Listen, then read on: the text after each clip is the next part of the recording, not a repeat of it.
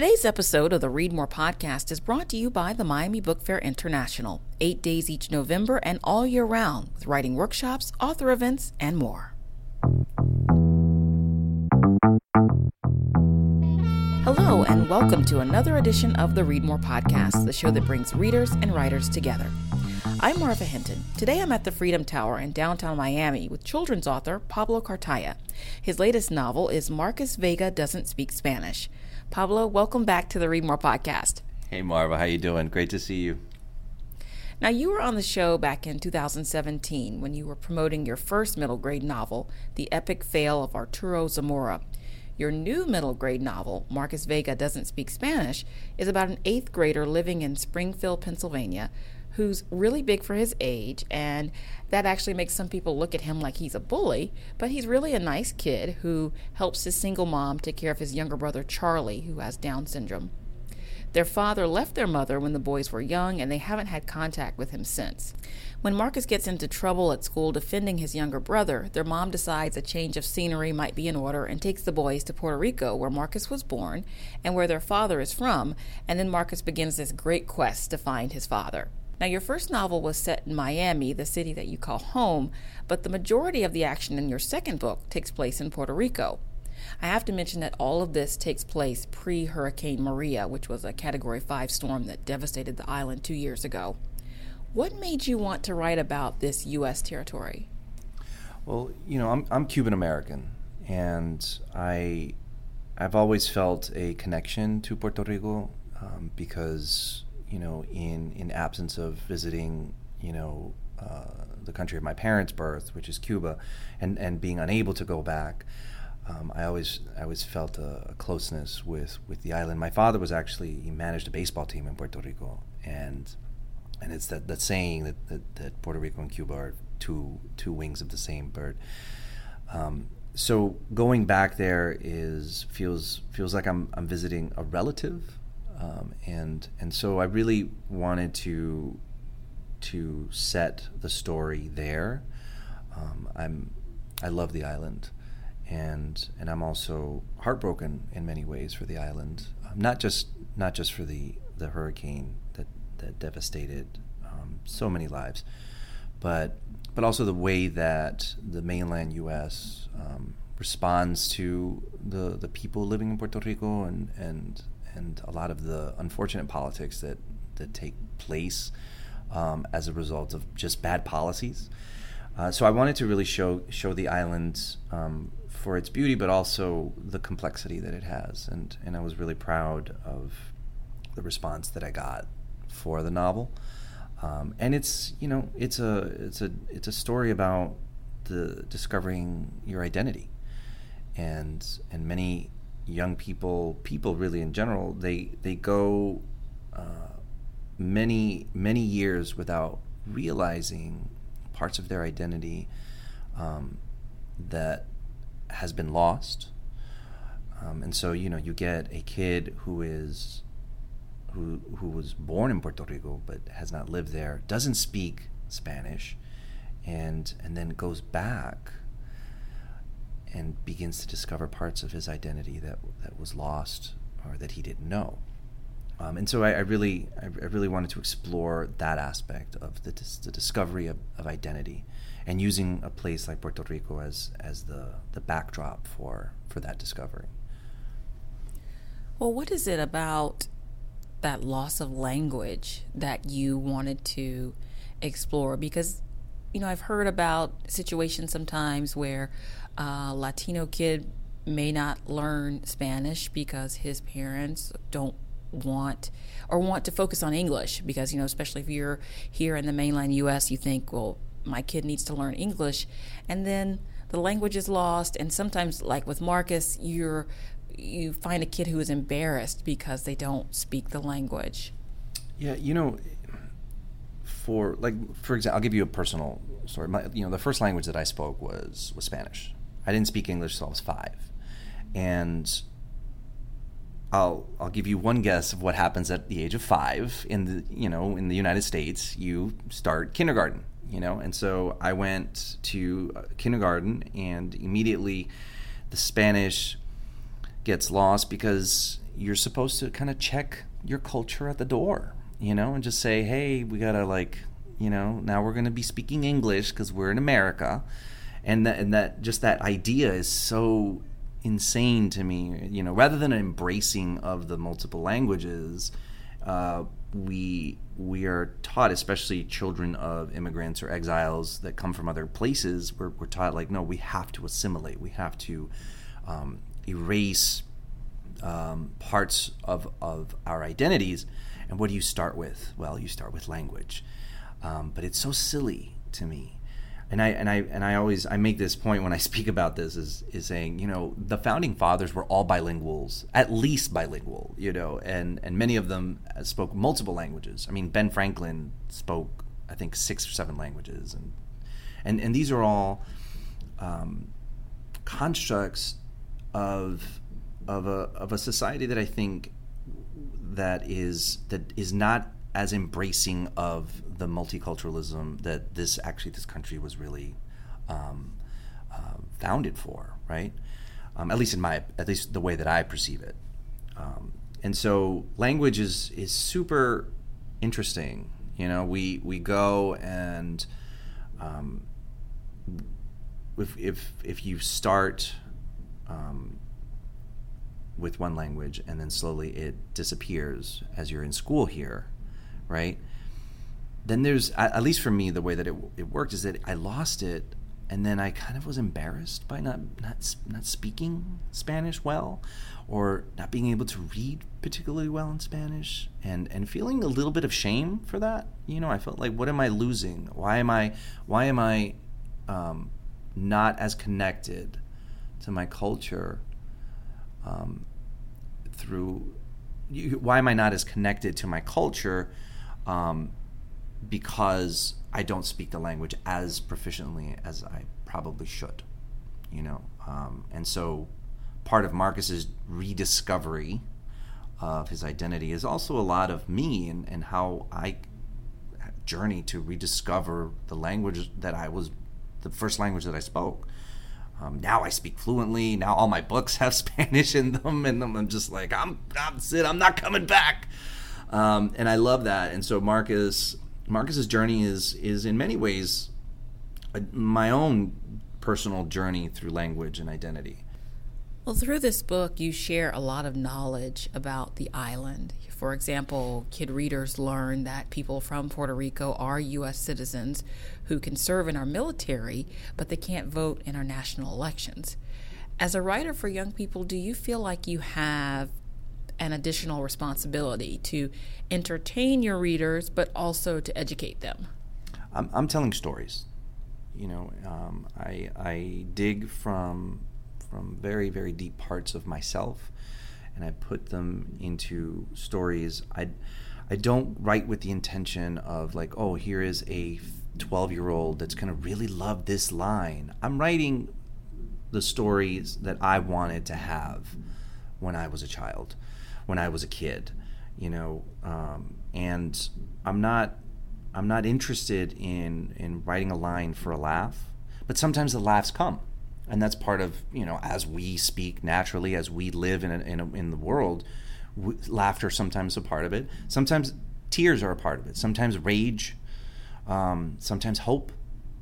And and so these things are all um, elements of what what I try to imbue with my my words and my stories um, but I'm not necessarily writing to to the age or to to a, a certain you know like uh, demographic or anything like that. And I think that I love I love writing in this in this field because you can't um, you can't BS a young reader.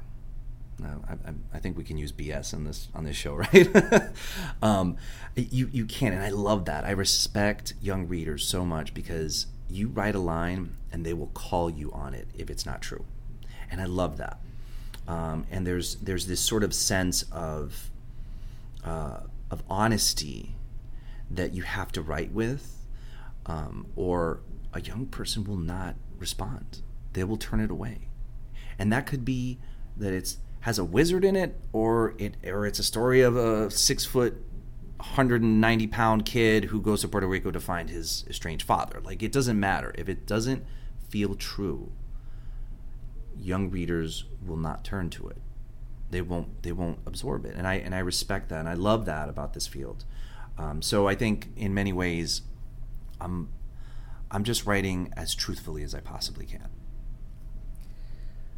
But when you are writing, do you write with a particular reader in mind at all? Like, do you envision a I don't know. Do you see a boy who might be like Marcus? Do you see someone who uh, may be struggling with their identity and oh, that that kid would really like this, or or this Latino kid would really like it because I'm writing about Latino family, or this kid has some sort of connection to someone with an uh, intellectual disability, so they might really, you know, the story might really resonate with them. Or are you just saying I'm going to tell a good story, and it, you know, whoever chooses to pick up this book chooses to pick up the book? I mean, so there's there's two sides to that. So yes, I, I do want to tell a good story, and and and I'm trying to tell it as truthfully as possible. And yes, I want anybody to pick up my book and read it and and find some kind of connection if they if they are so inclined. Um, but who am I writing this for? You know, it, it's interesting because when I was a kid, and there's you, you you hear a lot from writers of color that, that they'll say I didn't see myself in a book, you know, and I certainly didn't. Um, being Cuban American, that didn't exist to me. I mean, for me, the closest thing that I got was 19 reading The House on Mango Street by Sandra Cisneros. Um, but the the idea of of not seeing yourself in in a story when, especially when you're a young person, um, is pretty complicated because we how do we know what we're missing if we never know what we have? right? So we don't know. I, never knew there was a possibility uh, to have a Cuban American character like I did in the Epic Fail. I never thought there was a possibility that you know a big tall kid with his with a younger brother with Down syndrome goes to Puerto Rico to find their. I never knew that those stories could possibly exist because it wasn't around. It just simply wasn't. And so for me, what was normal was, you know, the the the, the white kid in in somewhere in middle America with a dog and and the dog dies inevitably. And, and so that's and that's where you come to it. Or um, highly fantastical you know there's a fantasy. And even the fantasies it's always the clear-eyed hero you know the fair-skinned maiden you know and all this stuff. And so you you don't realize it until later until you start developing your own craft. You're like, wait a minute, but I don't want to be a fair skinned maiden. I, I want to ha- I want to be like a, you know a, a tan colored you know uh, protagonist with dark brown eyes and and curly hair, and so I as I developed my own artistic sensibilities, I realized this is what I'm writing for. I'm writing for those you know for those kids who are who maybe don't even realize that they're missing their own story. And and and that's what I hope that my books achieve. But but again, my books are for everybody. But there's a sweet spot for me, um, and and it comes from a very deep part of myself, which is I'm writing so that that kid has the opportunity to claim their story when they see themselves. I know you're on a book tour right now, uh, going out and doing readings in schools and meeting kids. Are those types of stories that you're hearing from kids that they feel seen, you know, through Marcus, um, or you know, just through his family and their story? Absolutely. I, everywhere I go, and and by the way, I've been, you know, I just came back from Grand Rapids, Michigan, you know, I was in Boise, Idaho. I mean, these are places that I, I that at least I did not historically um, connect with Latino or Latinx culture at all.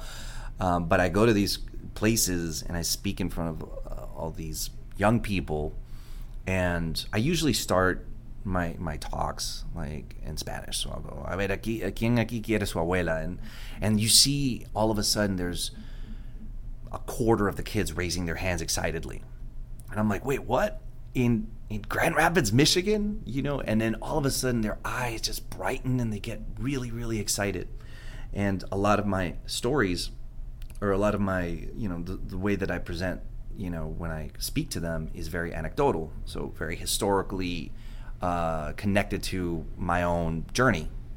And and and they're and I see them just nodding and, and shaking their heads and they're so in it. And then afterwards, when I'm you know signing a book or something, you know, like the kids are like coming up to me like gracias señor, gracias por, por venir, and and it's like oh, and, and they start connecting in ways. And uh, one of the ones that I love the most is when the kids come with their parents and their parents are in tow and they've bought the book and the parents are super excited because they say, okay, we're going to read, vamos a leer esto juntos, we're going to read this together. And I love that. And so there's, there's a, uh, like a proud recognition, you know, el orgullo latino, you know, that you, you can, you feel proud that someone out there is speaking. Um, and and I've gotten lots of kids, lots of kids that'll come up and say, "This is the first time that I've ever seen myself in a story," and it's amazing. Um, and it's and I'm and I'm proud to be able to to have a, a small um, part in, in in changing the way that we view ourselves in stories. In this story, we see a lot with Marcus and how he feels about his younger brother who has Down syndrome, as we've already said. And writing about someone with a disability can be kind of tricky, especially if you don't share that disability. What did you do to make sure you got Charlie's story just right? Well, I love I love talking about this because anybody who has spoken about this book, um, very few people have said it's a book about a special needs character. They say it's a story about a kid find, searching for his father. It's a story about brothers, and I love that. My my family has a very long history uh, working in the special needs community, specifically with individuals with Down syndrome. We have tons of family friends um, who are, you know, awesome, you know, individuals with Down syndrome, and and and and really like literally hang hang out with us. We go to the movies together and things like that. Um, and when I was setting out this story, I always saw Charlie as being one of these individuals, and it was exciting to me because I wanted it, I wanted it to be not about the disability, but about the brotherhood. And I've I've known so many um, individuals and families who aren't looking at this like, oh, this is my my little brother with Down syndrome. It's like, no, this is my little brother, and and all that that comes with. And so I, I really wanted to represent as authentically as I could, and I set about consulting, um, you know, speech language pathologists, um, the several schools, spoke to lots of families, and and really wanted to get the nuance right. And and one of the specifically um, in terms of the text, how do I present? How do I present Charlie speaking that is authentic to the way that an individual with Down syndrome would speak? And and so when I went through all the text, I consulted uh, a, a speech therapist who specializes in the Down syndrome population, and and she told me she's like okay well this is great but but typically um, a car- uh, an individual with Down syndrome does not um, use contractions. They'll say do not. They'll, they won't say don't um, so you gotta you gotta fix all that and I found that really fascinating because it's a nuance that most people will not get um, but I wanted to make sure that it was authentic so I went through every single line that Charlie went through, and I made sure. And then I, I, I took it apart, and then I sent it to her again, and I said, "Well, is this is this accurate?" And and then we worked on it several times before we made sure, like, okay, yeah, this is it. And then I went and I and I consulted um, a few educators, special needs educators, I said, okay, is this typical? Would this be typical behavior? Um, just to make sure, even though I knew the population very well, I wanted to make sure that it was also uh, respectful of the population, the community, and the way that it would be. Consulted family. Um, I did the work, and it took a long time, um, but I think that the result is this fully developed character. I, I mean, Charlie's one of my favorite all-time characters because he, I see him. He's real to me, and that's what I wanted. I didn't want it to be like, oh, now I have to take care of my little brother because he has Down syndrome. Like, no, Charlie messes with Marcus all the time, and in many ways, Charlie is also protecting Marcus. But it's not that protection of like, oh, my little brother with Down syndrome, make me see the light, maybe see like all this. No, they rag on each other, they mess with each other. They are a family, and they they come together, right, on this search for identity together. It's not one is like, oh, let me prop this little character up. Like I wanted it to be fully realized, and I'm glad that people have responded to it the way they have because it's it's not a story about a, a kid with Down syndrome. It's a story about brothers, and this character happens to have Down syndrome, um, which is also a uh, a way of expressing that what we see on the outside is not always what is on the inside. There is so much more that we that we have, and that that we're given credit for. So it's it's all part of that that sort of um, connection that that I'm trying to make, um, and make it as authentic and real as possible. Now, I'd like to just ask you a few questions about what you like to read and the writers you enjoy. You write for kids who are you know, between 9 and 12, roughly. Uh, when you were that age, what did you like to read? Well, again, like I said, I, I, I what did I like to read? I like to read Jules Verne. Um, I read Roald Dahl. Um, you know, there's a lot of a lot of stories that you look and you're like, okay, these are adventure stories, and um, it was, it was, it was cool, and I certainly liked it. I would have loved to have read some of the books that are out there now um, as a kid. You know, um, I don't know if you're familiar with uh, Elizabeth Acevedo. She wrote The Poet X, won the National Book Award, Afro Afro Dominicana, like, and that book is so amazing. I would have devoured that, and it's a book in prose, um, in in verse, and it's it's just so good. It's about growing up in the Bronx, and this poet finds her voice, and she's a teen, and it's so cool. Um, and there's so many authors that are writing such unique individual stories. Um, you know, Celia Perez wrote the first rule of punk about you know a little a little brown girl who loves punk rock, and I think that that those kind of stories I would have loved those as as a as a kid. Um, but when I was growing up, I mean, that's what I had. I had what was available to me. So I, I read a lot of Jules Verne. I read a lot of Roald Dahl, Madeleine L'Engle, you know, um, you know, in Time kind of things. Uh, but again, I didn't really come to understanding what I really wanted to see in my stories until later on when I was developing my own voice and then picking up books like Sandra Cisneros, you know, like Cristina Garcia, um, that I could finally start connecting the pieces of what kind of stories did I want to read as a kid.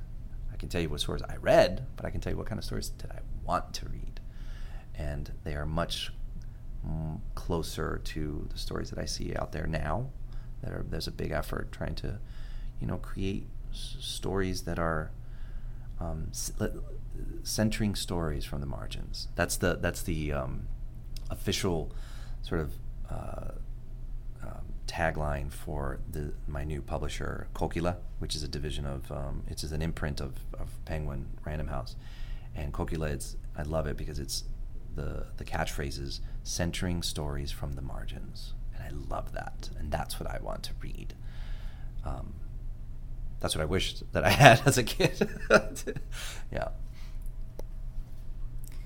Well, if you were in a situation where you could set up a dinner party with five other authors, uh, who would you invite? And and they could be living or dead. Who would you invite, and what would you serve? Because I know you're very much into cooking as well. Oh, interesting. Well, I mean, do, I mean, do, can can I actually know them? yeah, you can actually know them. That's fine. Okay. Um, I don't. Yeah, because I mean, you know, when you when you're out on the road a lot, you you especially at conferences, you you meet a lot of um, you know a lot of colleagues, so to speak. You know, and then and then you see each other multiple times, and then you become friends, and it's it's always exciting. Um, and I living or dead. Hmm. I mean, it's weird because I would be super like I would love to have like been around like Pablo Neruda or Garcia Marquez, you know, like just super, you know, because but I would feel so inadequate around them. I would feel like mm. uh, James Baldwin, my gosh, you know, and I would just like I think I would just be quiet and just cook whatever they wanted, you know. I just or maybe I, do, I don't know, I don't know what I would cook. Maybe maybe I do a fricassee de pollo and just kind of like add my own little like my own little flavor to it and not say a word and have James Baldwin, Pablo Neruda. There you go, James Baldwin, Pablo Neruda, um, Ralph Ellison. That that book was transformative for me. It was Invisible uh, Invisible Man was was transformative. Um, Gwendolyn Brooks. Yeah. Yeah, but I mean, so, so let me do two dinner parties. okay, you can do two. let me do, let me do two dinner parties. So so one is like my my like literary god dinner party that I'm just gonna just not speak and just cook and serve and just let them talk. I'm not even gonna sit at the table. I just want I'm just gonna serve them fricassee de pollo and and and plátanos maduro and stuff like that and pour their wine and just you know. And I'm sure that maybe like and hope that maybe they invite me to sit, and I feel like they probably would. Um, so yeah, we'll say Gwendolyn Brooks, um, Ralph Ellison, James Baldwin, eh, Pablo Neruda, Garcia Marquez, and see what happens. Um, and then and then like my my more contemporary, you know, my more contemporary one, I would definitely my my peeps, uh, Meg Medina, who just won the Newbery. Uh, I, I adore her. Uh, Matt De La Pena. Lilliam Rivera, who has an amazing new book out called Dealing in Dreams. And it's like Latinx, like girl gangs uh, in a futuristic world where like where they all live in this place called Mega City and all the and the women dominate. And the book is so fire. I love it. Um, her and one. Do I get one more? Wait, I think. I think you've only said Three. three, so you get two more. Two more. Okay, uh, Celia Perez, who I, who- her and I share an editor. Uh, well, we don't share an editor. We've had the same editor, um, and and we she's like my book sister. She's she's a lot of fun. And then Isabel Quintero, who who just came out with a new picture book called um, my my papi has a motorcycle, in English and in Spanish, and she's amazing. And she wrote a a, a really great book called Gabi, a Girl in Pieces, and those that's who I would want to like have dinner with. But it's that one is more like we'll do like chicharrones and we'll, we'll do like uh, let me see. I don't think any there. I don't think there's any. I don't think there's any vegetarians in there. Um, I'd have to ask. You know what? The thing is, I'd have to ask Meg what she wants on the menu. Meg Medina would would would say, "Look, I'm going to tell you what what I'd like, and then I just make it." okay, that's nice. That's nice. So, what are you reading right now? Um, right now, let's.